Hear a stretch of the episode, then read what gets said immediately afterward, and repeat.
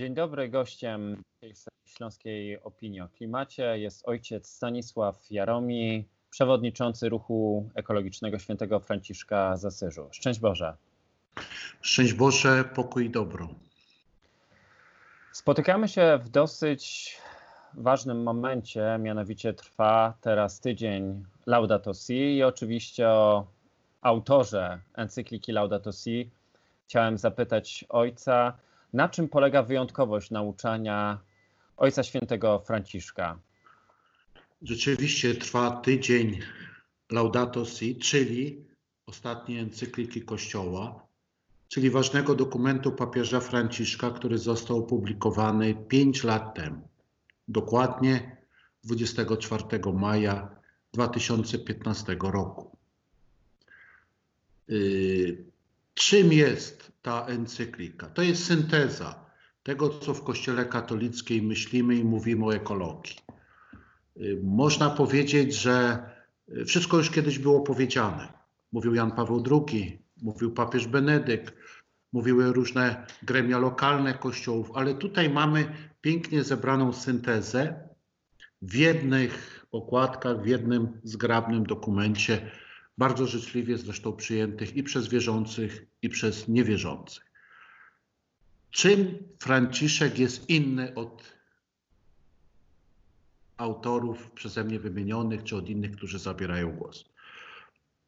No kluczowa jest to, że jest papieżem, czyli dominuje perspektywa religijna, ale jest też innym papieżem niż jego poprzednicy, bo jest pierwszym w historii papieżem z obszaru, który dziś nazywamy globalnym południem. Jan Paweł II był z Polski, Benedykt XVI był z Niemiec, inni papieże wcześniejsi jak Paweł VI byli z Włoch. Mimo wszystko Europejczycy, mimo wszystko yy, nasz świat, nasz krąg kulturowy. Zatem to, co myślę przede wszystkim różni perspektywę Franciszka od jego poprzedników czy od naszej, właśnie jest to, że pochodzi z innego świata. Z tego świata, który choć nie za bardzo przyczynił się do wszystkich kryzysów gospodarczych, ekologicznych czy klimatycznych, to wyjątkowo mocno cierpi z powodu tych kryzysów. Zatem, mając takie doświadczenie, mając też doświadczenie kryzysów społecznych czy politycznych i w swoim kraju, w Argentynie czy w ogóle w Ameryce Południowej, nie trzeba się dziwić, że troszeczkę inaczej myśli o tym samym. Zatem tematyka połączenia problematyki społecznej z ekologiczną, od zawsze obecna w nauce społecznej Kościoła, u niego brzmi szczególnie mocno. I skąd właśnie ta siła przekazu i siła tego wyzwania, by wsłuchać się w ten głos, płacz, wołanie zarówno ziemi, matki ziemi, mówi Franciszek językiem świętego Franciszka z Asyżu, jak i głos ludzi, tych najuboższych, tych z marginesu, tych szczególnie doświadczanych w, w czasie tych różnych kryzysów. Czytając encyklikę, bardzo często pojawia się taki termin jak ekologia integralna. Jakby ojciec mógł wytłumaczyć słuchaczom, o co, o co chodzi? Yy, przy okazji chcę pokazać, że już w pierwszym roku po encyklice wydaliśmy monografię na jej temat. Yy, ciągle jest tu i tam jeszcze dostępna, wydana przez krakowski WAM, wspólny projekt Franciszkanów i Jezuitów, komentujący te tematy. Rzeczywiście można powiedzieć, że dzisiejszym hasłem wywoławczym kwestii ekologicznej, takim po chrześcijańsku, po katolicku, to jest hasło ekologia integralna. Nie ekologizm, nie y, jakieś tam ekologie głębokie, płytkie y, i tak dalej. Y, integralna, czyli jaka? No właśnie, integrująca różne perspektywy i różne relacje. Ekologia, jak wiemy od zawsze, słownikowa definicja to jest nauka o relacjach w ekosystemie, pomiędzy różnymi elementami ekosystemu. Gdy rozumiemy szeroko y, w problematyce globalnej tę sprawę, y, często pojawia się słowo równowaga. Niektórzy nawet mówią harmonia pomiędzy różnymi elementami globalnego ekosystemu, tak czy inaczej opisanego. W ekologii integralnej te relacje są cztery podstawowe, które wymienia papież Franciszek w swoim dokumencie. To jest y, oczywiście relacja ze światem przyrody, często nazywanym religijnie stworzeniem. Y, stworzeniem, czyli y, od razu pokazuje pewną perspektywę charakterystyczną dla myślenia chrześcijańskiego, że przyroda jest dziełem Pana Boga, czyli jest darem dla człowieka, nie jego własnością, tylko darem, darmo otrzymanym. I my jesteśmy tu tylko, no, odbiorcami daru, gospodarzami, y, jakimiś ogrodnikami w ogrodzie Pana Boga i tak dalej, i tak dalej. Tu różne metafory się pojawiają. Druga relacja to jest oczywiście ta wspomniana relacja społeczna, czyli do innych ludzi. Do innych ludzi, y, którzy zamieszkują tę naszą wyjątkową planetę i z którymi razem mieszkamy tu. Właśnie my ludzie i całe stworzenie. Ale dodatkowo y, są jeszcze dwie inne perspektywy tutaj pokazane. Relacja moja y, ze mną samym, tak można powiedzieć. To jest to, co szczególnie teraz przeżywamy w okresie y, pandemii, gdzie tyle mówimy o chorobach, o zdrowiu, o zabezpieczeniach i tak dalej. Nie? Troska o mój ekosystem, bo moje ciało też jest ekosystemem. Jeżeli w nim jest równowaga, w nim jest harmonia, no to czuję się, czuję się dobrze. Jeżeli nie ma tej równowagi, no jest choroba, jest jakiś kryzys. No i czwarta, czwarta relacja, yy, relacja z Panem Bogiem. Z tym, który nam ten świat dał i który jest też tym, który kiedyś na końcu czasów, jak wierzymy, zapyta nas, jak dobrze sprawowaliśmy tę rolę gospodarza w jego świecie stworzonym. I wszystkie cztery y, wyznaczają y, całość, wyznaczają całość, całość refleksji, y, która jest ważna, czyli i ta refleksja duchowa, i ta refleksja osobista, i ta społeczna, no i ta klasyczna, przyrodnicza, związana z ochroną ekosystemów przyrodniczych. I dopiero wtedy, gdy wszystkie są w porządku, możemy twierdzić, że jest równowaga w sensie ekologii integralnej. Niestety tej równowagi nie ma, no dlatego są te liczne kryzysy. Te liczne kryzysy, y, które no, są wyzwaniem dla nas wszystkich współcześnie żyjących.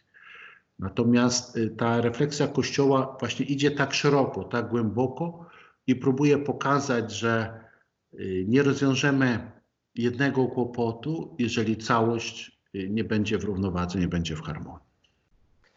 To teraz znamy te cztery relacje, które składają się na to trudne pojęcie ekologia integralna.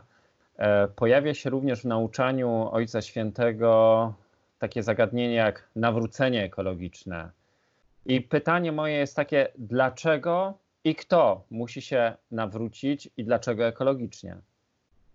No być może ten nie jest łatwe to pojęcie ekologii integralnej, tu pokażę kolejną książkę, którą mam ze sobą.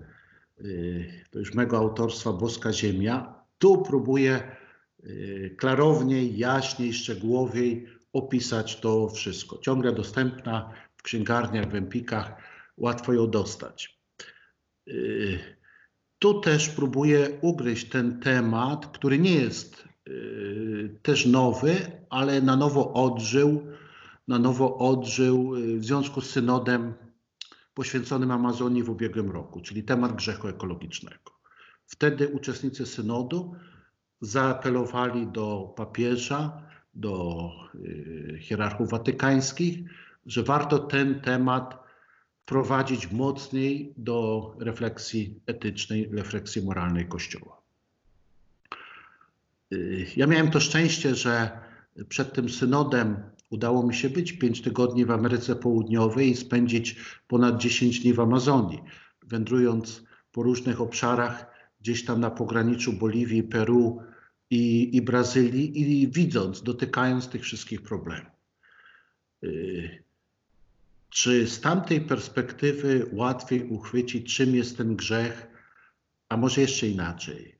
Czy z tamtej perspektywy łatwiej złapać za rękę owego grzesznika ekologicznego, bo y, nie mówimy wyłącznie abstrakcyjnie o grzechu, czyli o sytuacjach patologicznych, sytuacjach nagannych, sytuacjach y, niemoralnych, ale mówimy też o sprawcy. Nie? Kim jest ten niszczyciel, ten y, grzesznik ekologiczny? No i okazuje się, że, że trzeba pojechać tak daleko, czasami wiele tysięcy wiele tysięcy kilometrów, by zobaczyć tego grzesznika w sobie, w statystycznym mieszkańcu zamożnych krajów, bogatej Europy, gdzie pozwalamy sobie trochę żyć ponad stan, konsumować za dużo, gdzie y, bezrefleksyjnie marnujemy kolejne rzeczy, kolejne zasoby, ulegając różnym trendom, różnym modom, no bo, no bo wiadomo, bo wszyscy każą myśleć według zasady kupuj, będziesz szczęśliwszy, y, kupuj, będziesz bardziej zadowolony, kupuj, bo gospodarka się wali i tak dalej, i tak znamy te wszystkie slogany.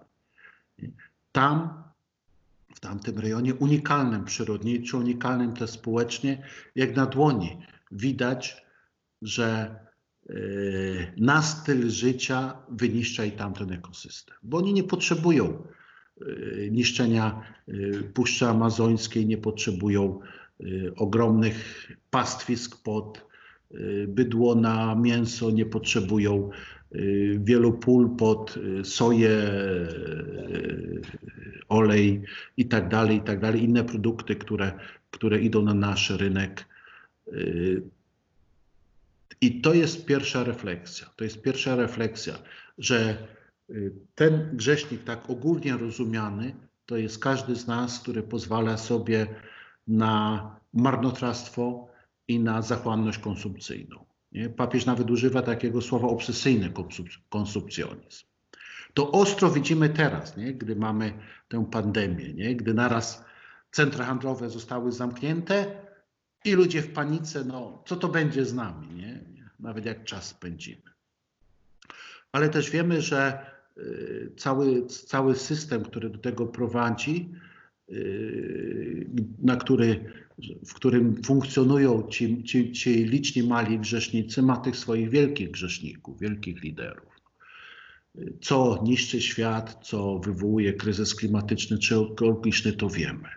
Nie? To jest pewna, yy, pewien sposób gospodarowania, który dość intensywnie jest realizowany przez ostatnie dziesiątki lat. I tu nie jest łatwo znaleźć czy złapać za rękę tego, tego grzesznika ekologicznego. Nie jest łatwo.